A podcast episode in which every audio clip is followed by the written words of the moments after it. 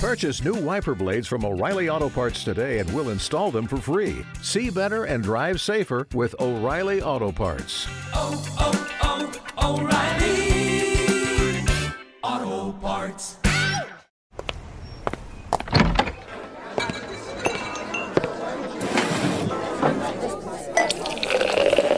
Hey, pull up a chair. It's Hacks on Tap with David Axelrod, Robert Gibbs, and Mike Murphy.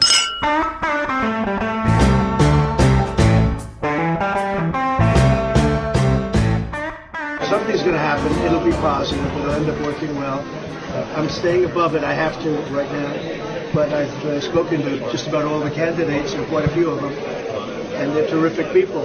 You know, that fourth threshold is very tough. It's a very tough thing, no matter who it is. I said there's only one person that can do it all the way. You know who that is? Jesus Christ.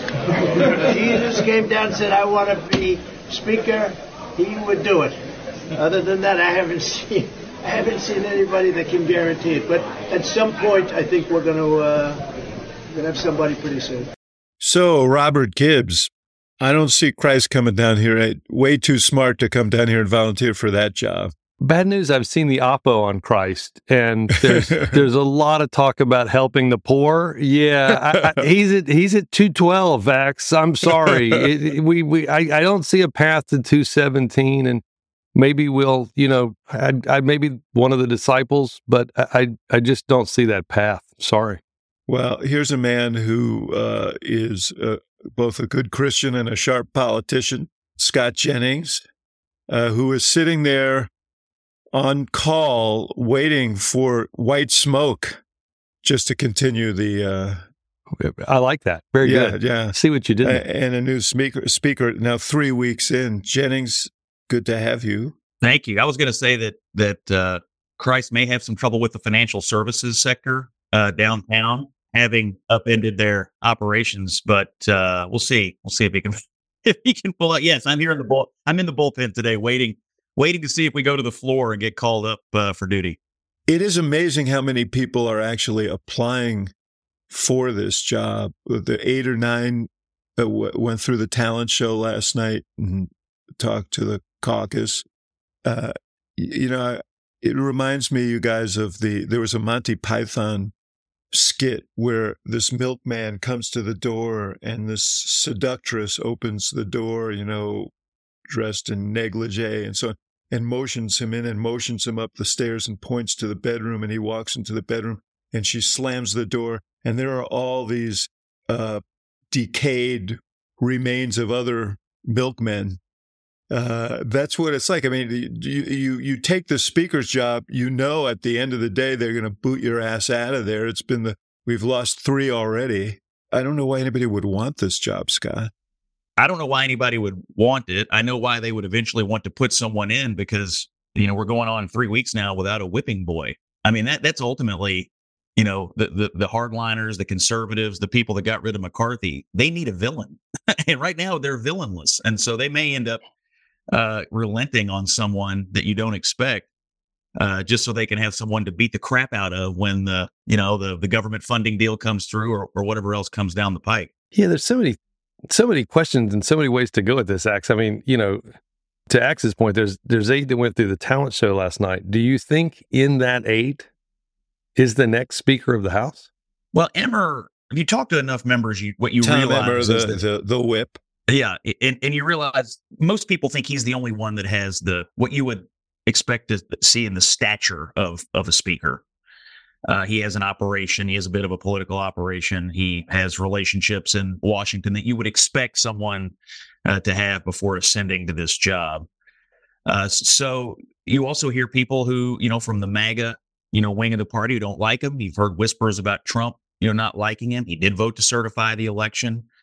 And so, you know, That's could he incre- win on the Think about that. He voted to certify the election. That disqualifies him from being Speaker of the House. What does that say about the Republican Party right now? Well, it, it says that there are a dedicated group of people. I don't know how big or small it ever is in any individual group, but there are going to be people who will forever die on that hill. Yeah. And and and uh, um, I mean, I've you know you've got Democrats out there now whispering around town saying, "Well, you know, he's acceptable to us. Maybe we would vote present you know, in order to get this done. I, I mean, that's not an endorsement for Democrats to say, oh, yeah, we like Emmer. Well, that's not going to help him with some Republicans. I, I don't know who's going to get it. I think he would be fine. Most people think he's a very, very uh, honorable and fair person. But how do you manage the personalities once you get it and, and not drive the house off of a cliff? It's uh, troubling.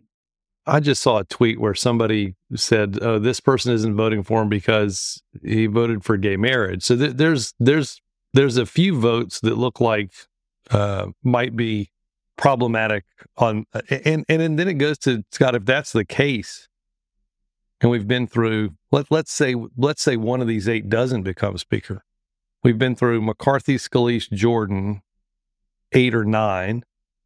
You know, it, one is is there anybody we joked about Christ? Is there anybody who can get to 217? And what happens if they don't without Democrat? But we should talk say, about that. We should talk about that in a second here because yeah, I was going to say I got a uh, point uh, because, on that.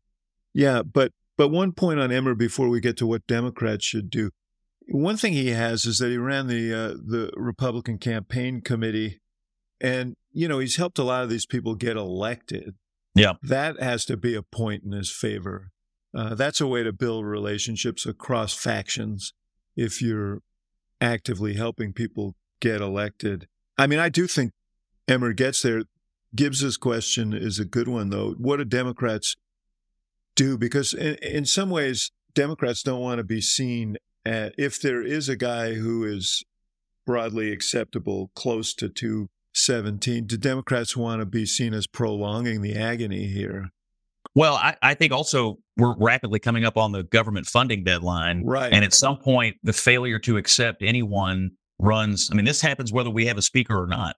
you know, right. The, right. the government shuts down whether we have a speaker or not. And so I would think Democrats would want at some point to to uh, be part, you know, if the Republicans can't pull it together, look like they're part of the the group that pulls it out of the ditch in time to save the government from shutting down. But we, you know, we may we may be a few days from that yet.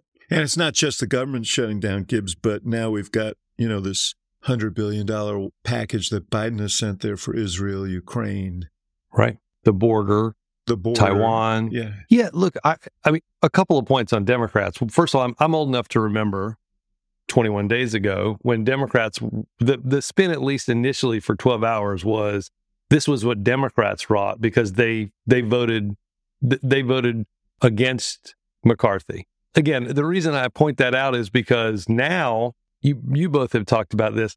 If Democrats come out and say, "Yeah, that person's acceptable to us. We'll either vote yes or vote present," that scuttles the nominees. Wait, wait, wait, wait, wait. We don't want that. That, that this notion of coalition government. Well, that's why this voting present thing may be the be the elegant answer. I agree with Scott because here's the challenge for the entire House and the entire government is we are three weeks and three days away from the end of the continuing resolution that funds government. And when this whole process started, you know, we we just reset the clock. I think close to forty five days.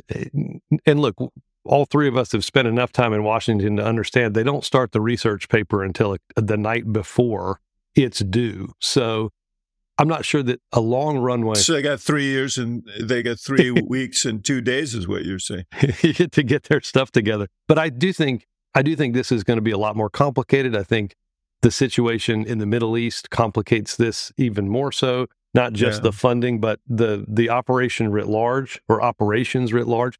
And I do think you're going to need some time. Look to just to get any let's say you got a solution tomorrow, you're still going to need 48 or so hours.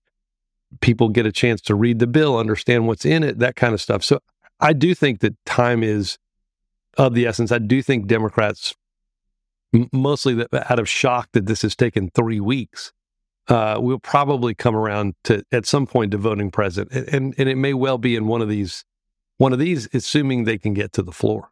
Do you think that Democrats have any regrets about killing McCarthy off here. I mean, I, am not saying I, I've never argued that they had the responsibility of saving him, but now after seeing this play out, do you feel like some of them may think, you know, I know we don't, we don't like this guy, but we we didn't realize well, we were engaging well, we'll see, we'll see, we'll see how it plays out from here. If it's Emmer and Emmer is, uh, you know, reasonable, uh, then maybe not. But let me tell you something. They hated Kevin McCarthy. Yeah.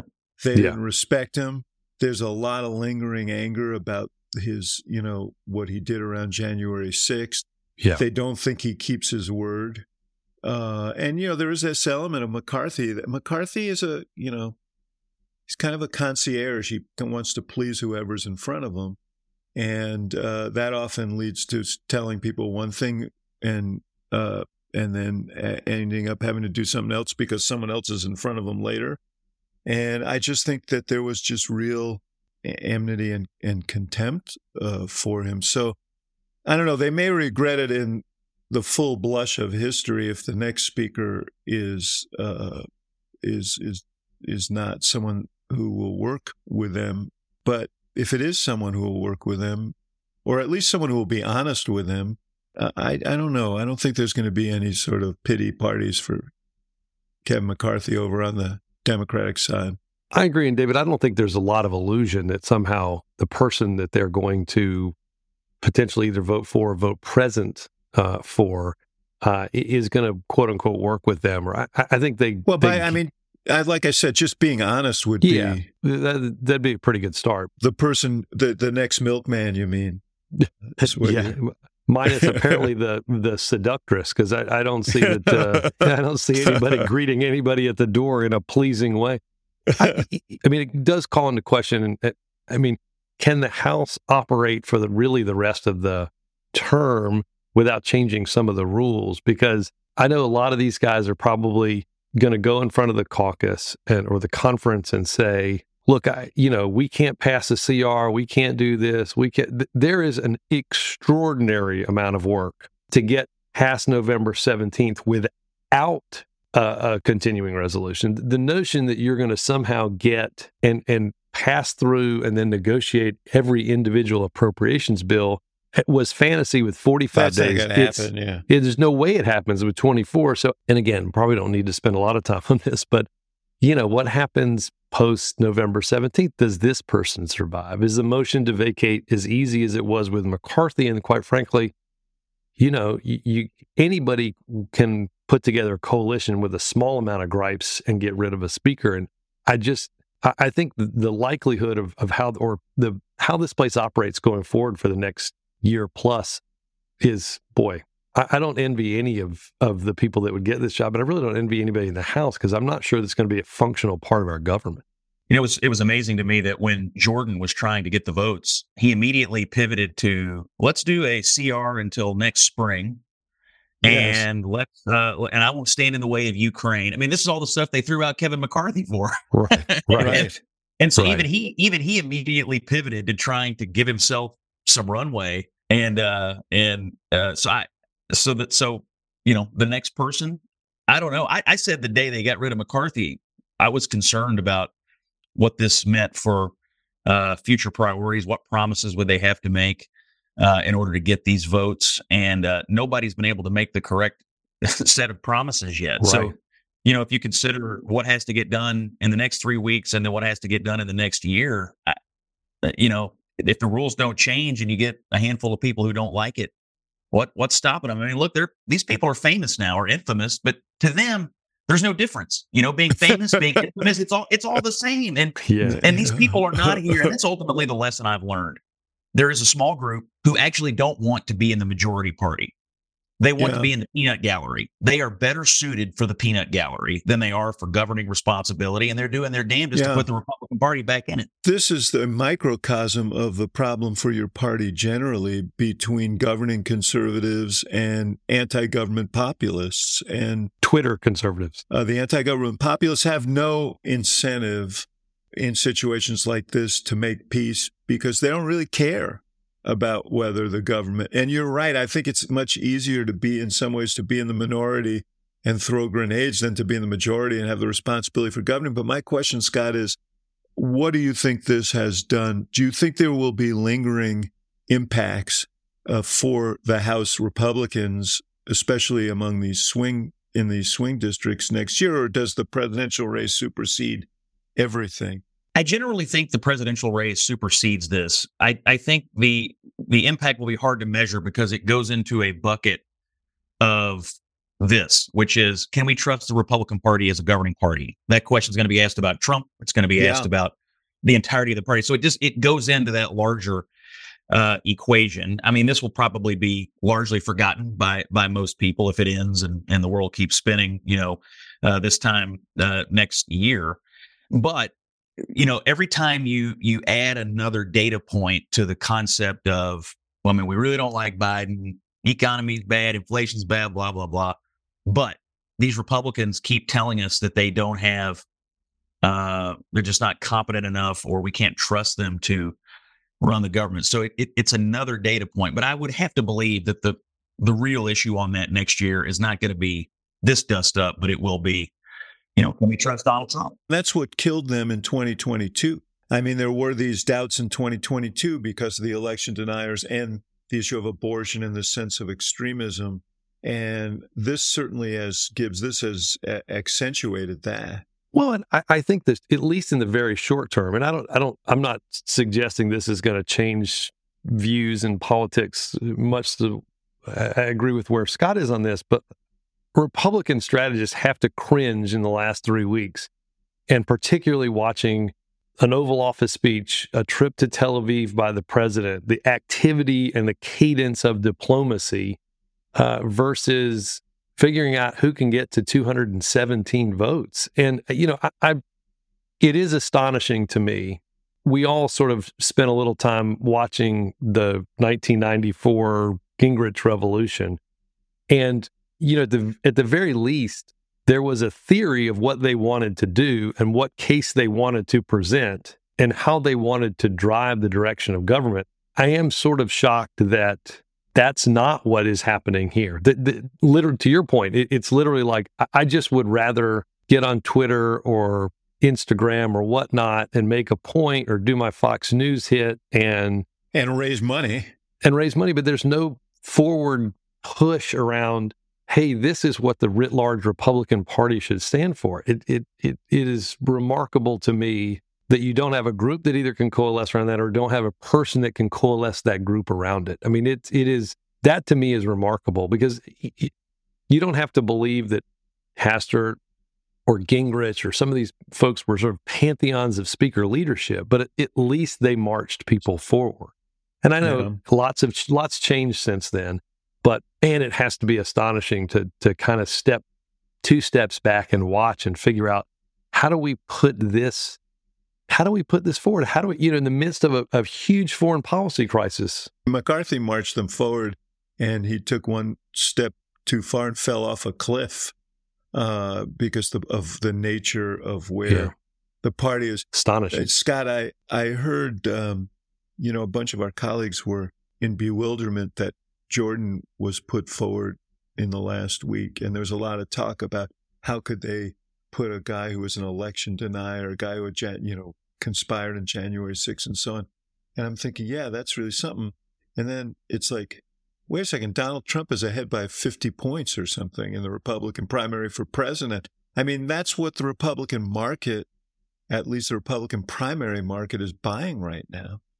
Yeah, that this a lot of pundits have engaged in conversation about this, but the party, most Republicans have already put that in the past, and th- that's not even a question for them. And so, whether they're choosing a presidential nominee or a Speaker of the House or or anything else, it's not a, you know, it's not a threshold question for them. Incredibly, I mean, you you heard at the beginning, you know, the problem for Emmer is that he had the temerity to certify the election. That is the big hurdle for him with Trump and a bunch of Republicans. That he said, yes, this was a legitimate election. That's enough to kill you. Well, we'll we'll see if it is, and um, I, you know, whether it's him or one of these other people, I would think he's got the best chance. Uh, but if he were to get it and somehow surprise us all and successfully navigate the next three weeks, that would be a perhaps a small step in the right direction. That, uh, you know, a relatively, uh, uh, you know, institutionally minded Republican uh, could get a leadership position and and succeed at least in the short term. What does your guys say about this? You're you're a you're an advisor to uh, Mitch McConnell. That's where I was going next. So speaking of institutional Republicans, Yeah, he, he's interesting. You know, he obviously, if you're in the Senate, you're you you take a dim view of the House on their best day. yeah, and vice versa, by the way. Yeah, and Yeah, that's like a ritual. You can imagine what the senators think of the House on their worst day, which is right now. You know, they'll he'll make it work no matter. Uh, I don't think he has deep relationships with any of these people. Uh, I, I do find it noteworthy that this, that the Senate is is taking the opportunity in this vacuum to do some work, and they obviously are communicating with the White House and. I mean, you're starting to get some alignment around spending priorities and the national security spending and even the border, which McConnell said on the Sunday shows that he was interested in and getting taken care of as well. So without anybody uh, communicating from the House, you've got the Senate reasserting itself in terms of policy uh, construction, and uh, we'll try to bully bully that through. I think they're going to have a lot of success with that. Uh, truthfully, if uh, if the House can get its leadership worked out, the Senate may present something that might offer something for everybody. If you care about national security, if you care about border security, they may be able to come up with a good idea here. And Scott, Axe usually admonishes me when I go all League of Women Voters and ask policy Oh, questions. But to, to see, I'm going. I'm going to take a leak. I'll be right back. see in a second. But but to that point, because I, I do think you you know McConnell has come out largely for the supplemental spending bill. My you know he had sort of taken a step back in the CR fight, but does does this? I mean, and this is not just a McConnell thing; it's a Schumer thing too. But does this? Do you think there's a pathway that those two push forward with the White House? The the challenge, I guess, is can you even whoever they elect speaker can whatever comes out of the Senate to solve that even make it to a vote on the floor of the House? Yeah, great, great question. And and I think it's too early to know. I would hope so, particularly if they get something robust for the border. I mean, that's what Yeah. uh, you know. a- apart from the political uh, dynamics in the country, on issue dynamics, it's inflation and, and to some degree immigration and border security that are really uh, motivating Republican voters right now. And the idea that you would reject a border security package, uh, particularly if it's something that uh, is erecting barriers and, and hiring agents, uh, to me is is kind of crazy. So I think pairing these things may be enough of a sweetener to to get votes for all of it. All right, hold that thought. We're going to take a short break and now a word from our sponsors. With LinkedIn Jobs, we tap into a network of more than a billion professionals to help you find quality professionals quickly and easily for any role you need. Marketing wizards? Found them. Software engineers? Found. That project manager I could never seem to hire? And found. LinkedIn Jobs quickly matches your roles with candidates with the right skills and experience. In fact, 86% of small businesses get a qualified candidate within 24 hours. Post your first job for free and get started at linkedin.com slash spoken. That's linkedin.com slash spoken. Terms and conditions apply.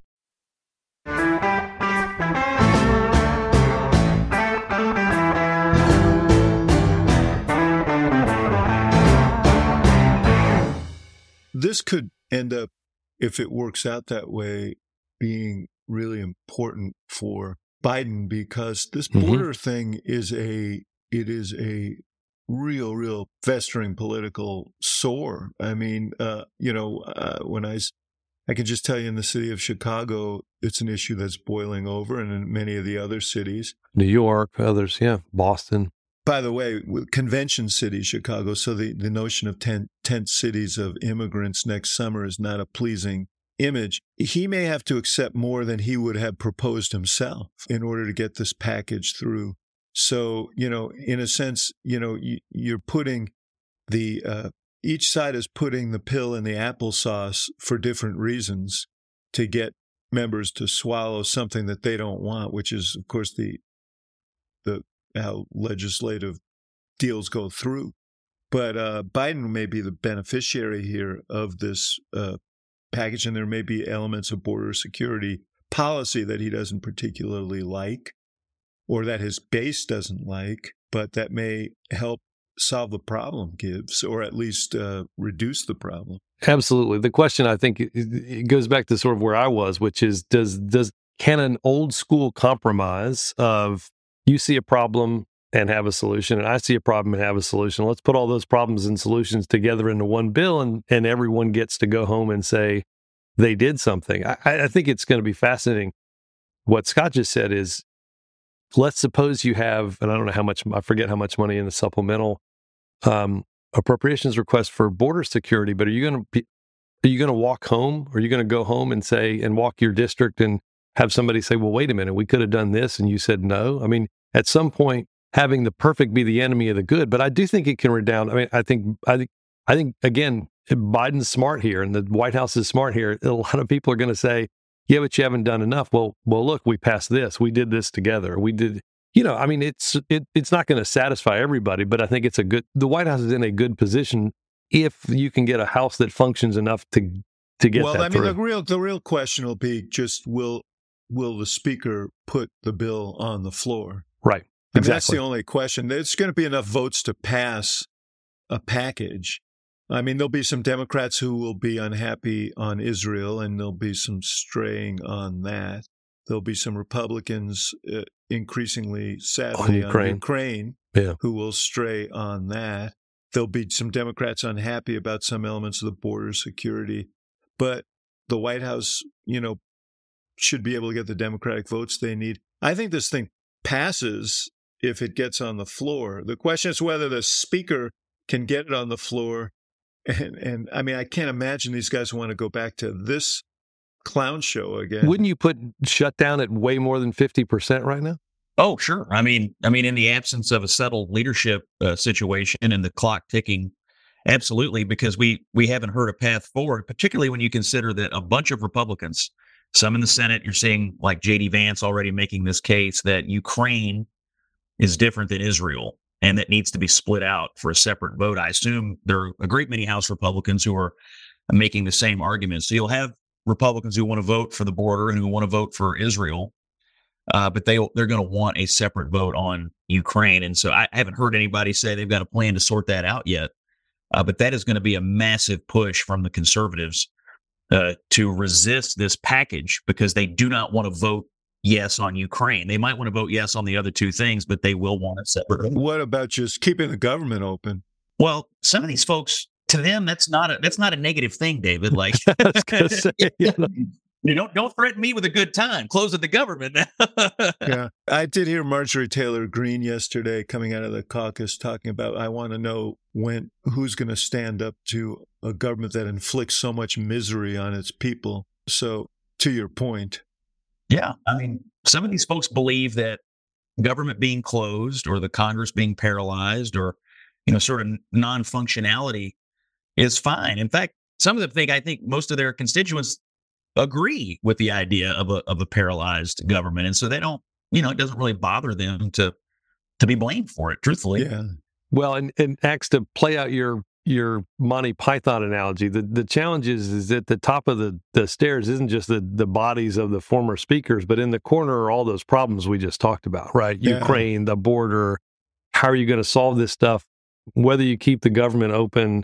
I mean, the government hasn't functioned. The House hasn't functioned in 21 days, and it doesn't seem like people are exactly climbing the walls. And it doesn't seem like there's I mean, I do think a lot of people are talking about it in our circles and in a 202 area code. I just don't know that they're talking about it in a 205 area code. I, I, Yeah. I just don't think that that's, I don't think it's yet top of mind. Until the reality of what that means when you throw the milkman in the room with the other dead milkmen, the milk doesn't get delivered and people want their milk. So eventually there's going to be problems. Is this all leading up to like a dead milkman song at the end of the show? Is that where we're, is this where we're in? I'm canning the milk Oh, for now. On the war, obviously the president made a, I think, powerful speech last week. First of all, what were your impressions? We have a little bit of it. I don't know that I need to play it, but what were your impressions of uh, uh, Scott? You, you as the loyal opposition. What was your impression of the speech and and then Gibbs? I thought it read better than it delivered. Um, I thought he felt a little rushed to me, just from a technical perspective. I, I don't agree. First of all, I agree with him, and I agree with McConnell and the other people who were saying that there's an alignment between Israel, Russia, or sorry, Iran, Russia, China, you know, all Ukraine, all all these situations. That's just sort of, I I, I fundamentally storm. agree with it. Yeah, McConnell, I think, called the axis of evil. I mean, he's he's he's gone down that road. Um, so I, I concur with that. What I I didn't like was the pivot to immediately admonishing Americans for Islamophobia uh, and spending so much time on that. I mean, my view is that ain't the problem right now. the problem is rampant anti Semitism in cities, on college campuses, in corners of the media. You saw with the hospital story how quickly the Western mainstream media is ready to come down like a ton of bricks on Israel. Uh, and so I just, uh, to me, I wanted to hear more standing up on anti Semitism and less admonishing America. And then yesterday, Karine Jean Pierre made a huge gaffe, I thought, by answering a question about anti Semitism by again admonishing uh, Americans on Islamophobia. So I, I think his core message is correct.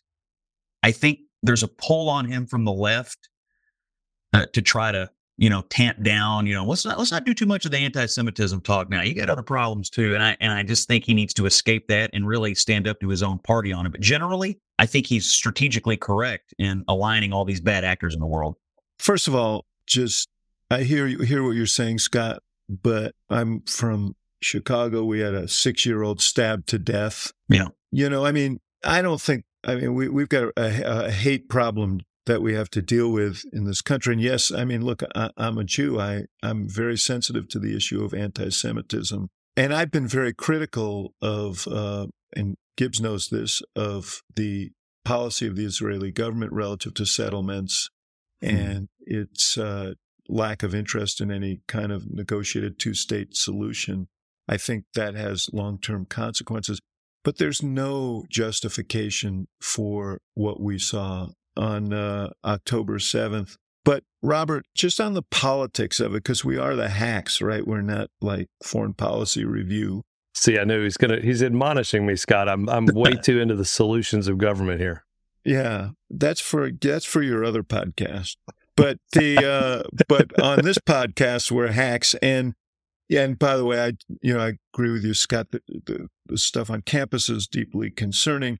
But I'm looking at this poll that came out the other day, Wall Street Journal poll. Uh, some 40% of respondents under age 30 said that the U.S. had a responsibility to help Israel fight Hamas, far below the 73% of those ages 65 and older. There is a big generational split on this issue. I think part of it is a consequence of the same concerns about Israeli policy relative to settlements and a negotiated peace. But these kids on campus are very are deeply concerned about human rights. I don't know how you put what Hamas did through that prism, but it does. Biden already has problems with young people who he needs to come out in huge numbers. Do you think that there is a consequence for his very strong positioning on this issue in terms of motivating young voters? In the long term, I don't. Uh, I, I think m- mostly because I don't know that this issue of the, I, I don't think of the motivating issues for younger voters, this exceeds other issues that they're more interested in, like climate change and, and whatnot. Uh, I think I think this has given an opportunity for the president to look energetic, to look focused, to look in command, to look in control. That's not to say that all this is going to work out neatly and, and easily. I think we all agree that what happens next is likely to be long and extraordinarily um, tragic uh, and and messy and and uh, not at all easy. And, and the outcome, obviously, a long way from being determined. I think when you look writ large at using the Oval, David, you'll remember. I I don't think this is a venue that's used enough by presidents. I know it's a not that comfortable place because you're sitting down and it just it's hard to it's hard to deliver a speech from there. Well, we we tried one, it wasn't very good. I don't No. think we ever did it again. I think we every everything he did was standing up like in the Yeah. East Room or something. Well, the, i- i- if you're used to giving a speech in Congress or whatever, and you're used to having the the applause or the jeers or whatever, the back and forth again, the sitting down alone in a room is not easy. I think what it helps do, though, and I do think we always get hung up on did how many people, how many million people watched it on ABC and CBS. yeah, twenty two million overall. Pretty good audience in this day and age. It is, and that doesn't count a lot of people that are watching clips of it on their phone, or whatever. Right. But I think it Right. helps drive a narrative that he was trying to drive about somebody who's taken this situation and Yeah. really focused it. And by all accounts, is you know is is doing parts externally and publicly, parts behind the scenes. Uh, and I think to Scott's point, you know, eh, obviously some of what's happened on campuses have been deeply concerning, but it, the challenge I think is, this is reminds me a little of Bush right after 9-11, which is we got to be very clear with that region of the world who who Israel is at war with and and who we're helping Israel be at war with and who we're not at war with. We're not at war with with a broader group of it. The Palestinians versus terrorists. Okay, then let's take a break right here and we'll be right back.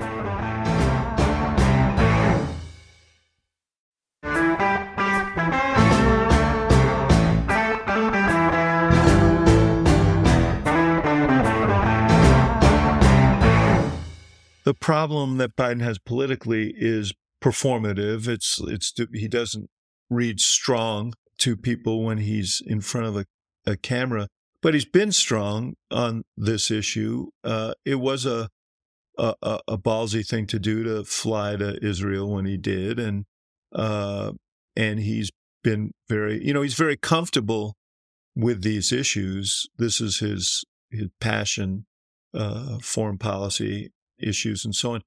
Do you think he will gain from his resoluteness on this issue, or uh, is is the does the performance barrier is that just too hard? Uh, I think he has got some very very disparate views in his constituency, the American people, about what to do. I mean, remember, there's a substantial number of Americans who are in an isolationist mood right now who don't want us to do anything to get involved in these situations, whether it's Israel or Ukraine or anything else. So that's, and some of them are in his own party, by the way. I do think there's isolationism that runs through through both. And I think with the young people, I was um, looking at a poll that uh, my friend uh, Guy Benson had tweeted about. It's the Harvard Harris poll. I mean, just just think about this for a second. A slim majority of 18 to 24 year olds said that Hamas slaughtering civilians, quote, can be justified by the grievance of the Palestinians. And then the exact same group, 62% said they did agree that the massacre was genocidal. So you have like a group of young people who say, yeah, it was genocidal, but yeah, a, a majority of them said uh, justified. And so I don't know how you, I, I, don't if you're the president, I don't know how, and they're they're largely part of your political movement. I don't know how you deal with that, honestly. And I don't, I, I and then you and you look on TV and you see people walking around towns ripping down posters of missing Israeli children and other people who've been killed or taken hostage. I mean, there is a deep sickness of anti-Semitism that we have got to deal with here, in my opinion, in this country. And to me, that's ultimately where he has the most to gain, is to not be distracted by both sidesing this thing. Mm-hmm. And and that means I think standing up to the media, and I think it means standing up to his own people, and particularly it means standing up to these younger voters. So you're saying he hasn't been strong enough, and therefore he doesn't look strong on this issue. Well, I, I don't think we know yet. I think uh, I think the best thing he did was the immediate response, the the initial speech from the White House, not the Oval Office address, but the initial reaction to the attack.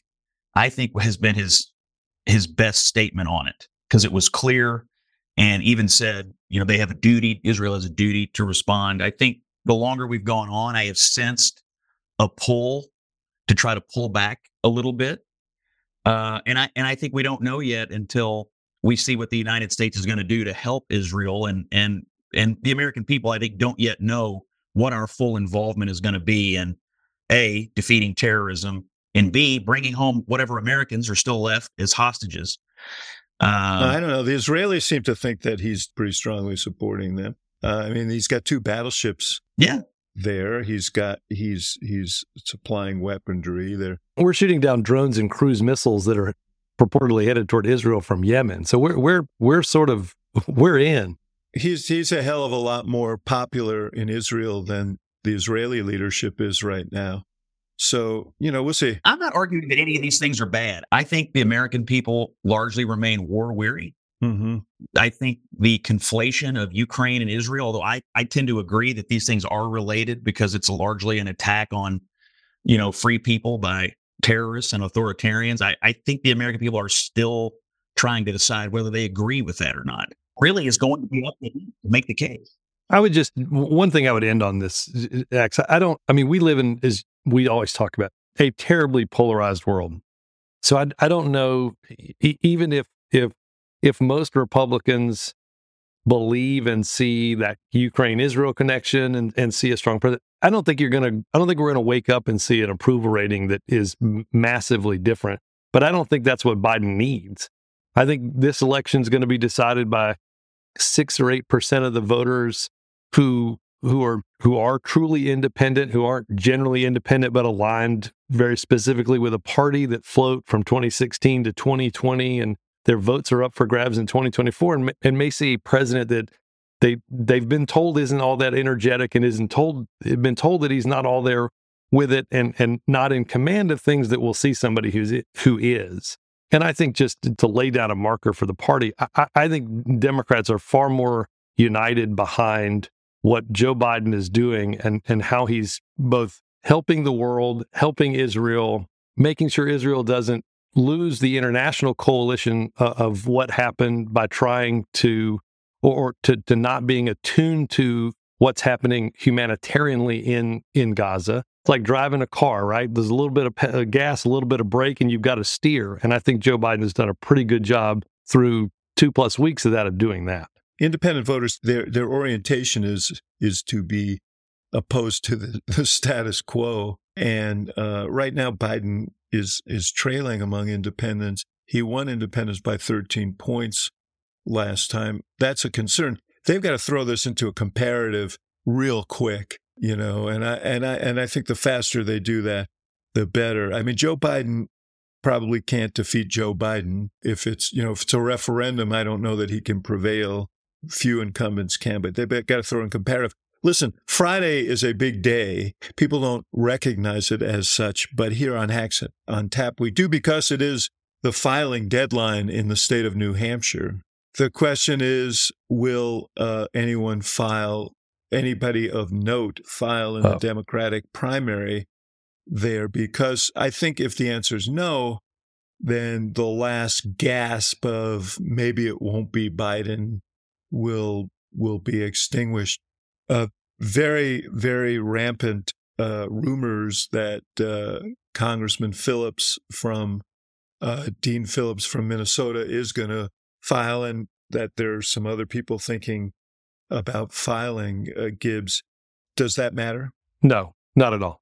No, I mean, first of all, you, you you've got sort of. I don't even think there's going to be. Uh, well, certainly there's not going to be a delegate selecting contest right now uh, in a place like New Hampshire. But I, uh, do, do I think do I think Congressman Dean Phillips is likely to? Uh, Man, you spit that out like wow. Well, I just think that poor I mean, dude is getting dissed well, I, here. I will say this: if in a lineup of two, I'd have a, I'd I would have a hard time picking him out.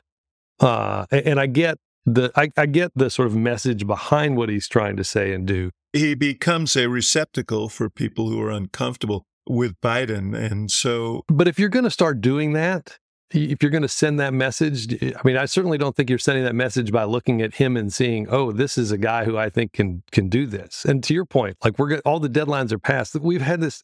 So many people have had this fantasy for so long. I keep reading this, like somebody needs to walk into the Oval Office and to, it isn't happening. He's no, the he's, candidate. He's uh, the nominee. This whole notion of like, well, you know, well, oh, anybody think, who files, anybody who files has to ask themselves this question: do you think you are going to change the outcome of this nominating process in terms of who the candidate is, or are you just going to damage the candidate? That's a heavy calculation with Donald Trump on the other side. Jennings, you look like you have something on your mind. You know, you, you raise a great point because if you're Phillips hey, or thank you anyone else, you know, what, what, why would you run?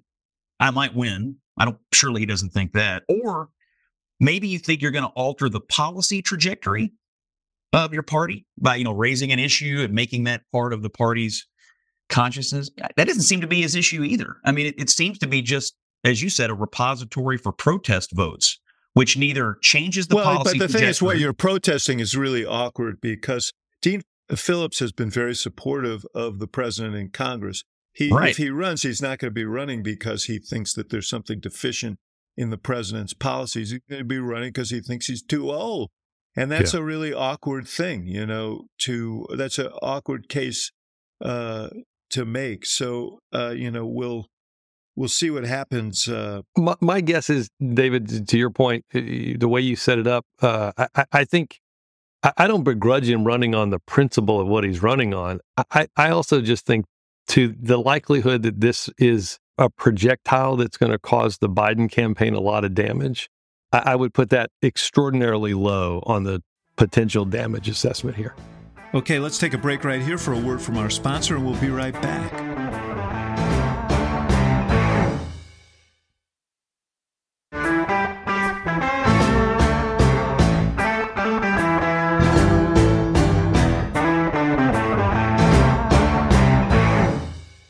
Before we go to questions, Scott, I got to ask you in politics, Mario Cuomo once said, you know, only in cowboy movies do people shoot backwards. Usually, when people run negative ads against you, it means you're getting somewhere. In Iowa, we now have a skirmish that's broken out between Ron DeSantis through his super PAC and Nikki Haley. Nikki Haley's record on China as Governor Haley rolled out the red carpet for Chinese companies. They want to do business in South Carolina. Our home, your home. She gave them millions in tax breaks, subsidies, free land. A Communist Party owned high tech company got 200 acres, five miles from an army base. I think China is really in good faith doing quite a bit. They are a really great friend of ours. Nikki Haley, questionable judgment, dangerous on China. Never back down is responsible for the content of this advertising. Before you comment, let me play the Haley. Uh, he also attacked her on uh, Gaza. So I don't have her response to this one, but here's a, a Haley response. Poor Ron DeSantis. He's losing, he's lying. So now he's throwing mud at Nikki Haley. The truth? Nikki Haley has been clear that other Arab countries in the Middle East should be the ones taking in Palestinians. I've always said we shouldn't take any Gazan refugees in the U.S. Nikki Haley warned the United Nations about Hamas's threat to Israel. Hamas did this. You know Iran's behind it. Finish them. They should have hell to pay for what they've just done. SFA Fund Inc is responsible for the content of this advertising. So they weren't exactly parallel spots, but the point here, uh, Scott, is that DeSantis is desperate here to win Iowa. He's done if he doesn't. Haley is, uh, you know, is moving up generally. Uh, what does that tell you about the race?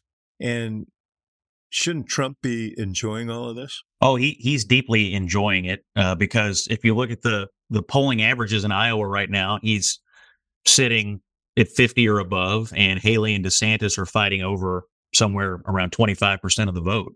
and so whether you know, whether some of it flows to Haley or some of it flows to DeSantis, as long as Trump is floating above 50, he thinks this is this is an amazing development. Um, although I think Haley is having a moment. DeSantis is still ahead of her in the polling nationally and in Iowa. It's just that neither of them has been able to put the other away to the point where uh, they could make a meaningful challenge to Trump. And DeSantis's guys have argued that if he gets out of the race or if he goes away, his voters are going to Trump anyway. I think which that would, may be which true. would block me. I, I totally agree with him. And so, yeah. you know, some of this is sort of the BT versus AT, you know, before Trump versus after Trump. DeSantis is largely an AT.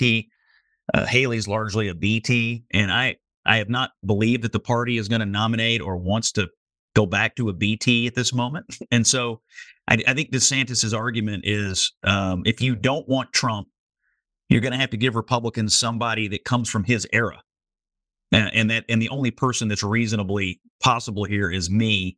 Uh, and he's probably he's probably right about that. That having been said, I have rather enjoyed watching Nikki Haley not spank DeSantis, but spank Vivek Ramaswamy and others for their stupidity. I mean, she took Ramaswamy over her knee in the last debate and absolutely paddled his behind. And I am hoping she does it again at the next. I don't think it makes that much difference, but it it's at least uh, just, well. Know, I just I want you to be amused, brother. I'm happy that you're happy. Oh, it's great. I just want to mention the w- one thing that happened while we were recording here is that Jenna Ellis of the Trump legal team, though um, I can see the current Trump legal team writing a brief right now to say Jenna Ellis was not part of the legal team, but Jenna Ellis pled guilty in the Georgia case.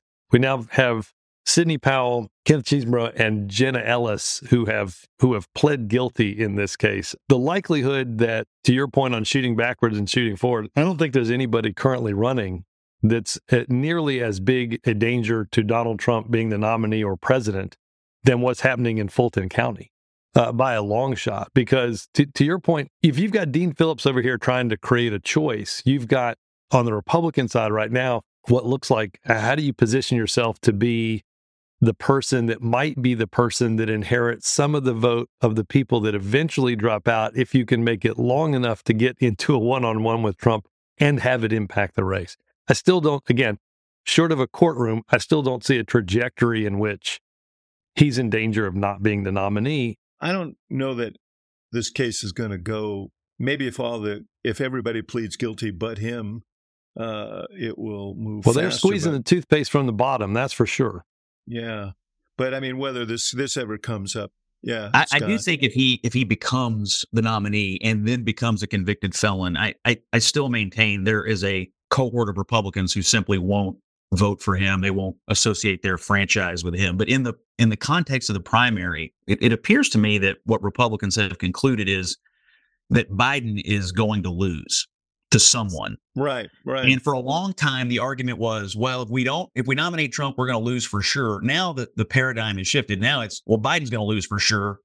So Republicans have have have set aside the the argument of strategic voting in favor of, well, if Biden's going to lose for sure, let's just nominate the person we really want, which is Trump, because we want vindication on all of Trump. No, I, I agree. Listen, I think the the, the Totally. odd thing about this race is Democrats they like Biden, they have affection for Biden.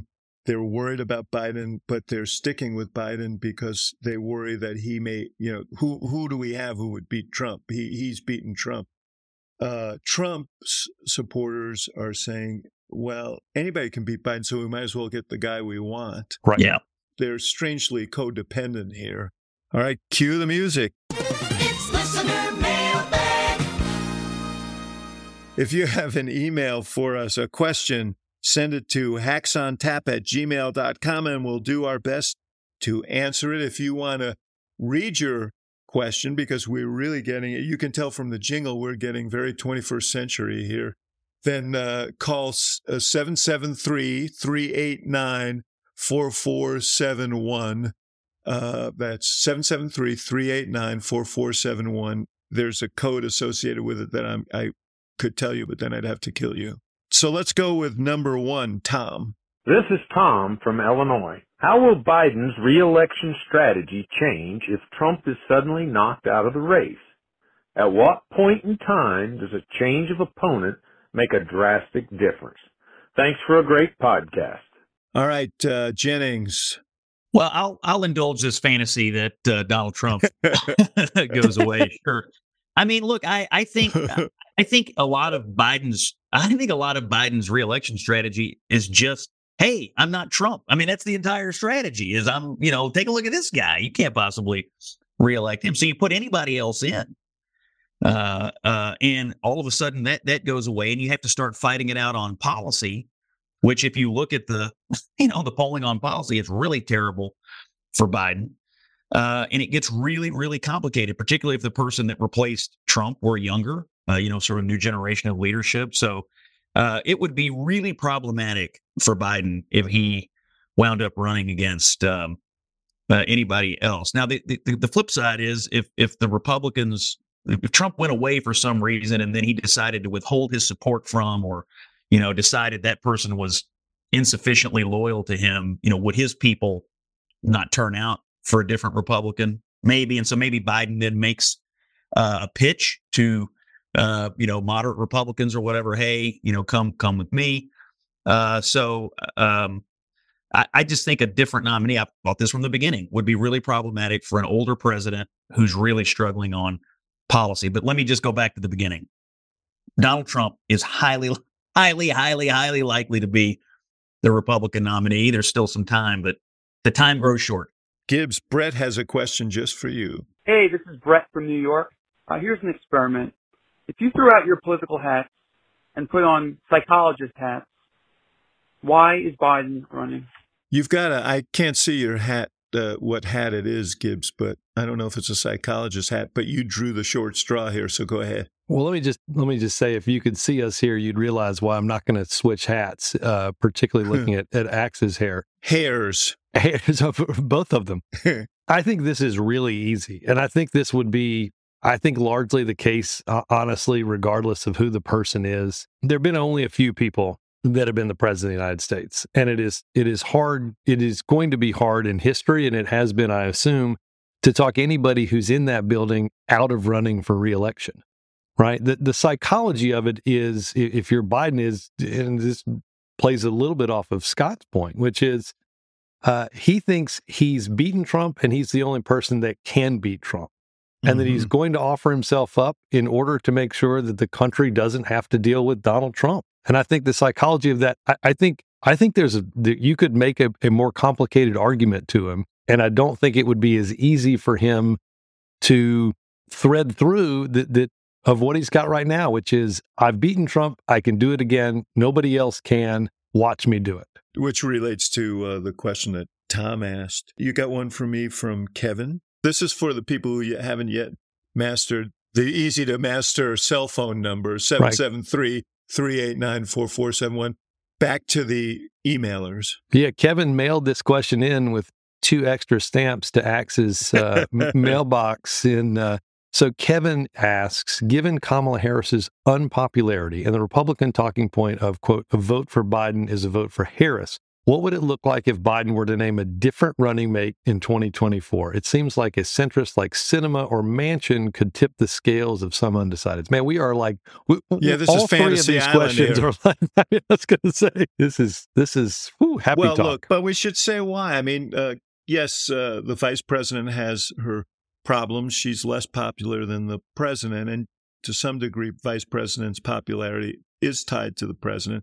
She's obviously going to play a more prominent role in this campaign because of the president's age, and Republicans are going to try and elevate her as a element in this campaign. But she represents uh, constituencies of the Democratic Party that president is not going to buck. He's made it clear that he's going to for the cohesiveness of a this is the challenge of a very broadly diverse party. People want representation. Uh, you know she's the first woman vice president she's she's south asian she's she's black and she represents the emerging uh, party so I, I there's no way, and he's made it clear that he's going to make a change in the VP. So, Kevin, park that fantasy uh, away along with uh, Tom's. And if you've been listening, the, the three mailbag questions are Fantasy Island, and the likelihood is Trump's going to be the nominee. The 99.999% that Joe Biden is going to be the nominee.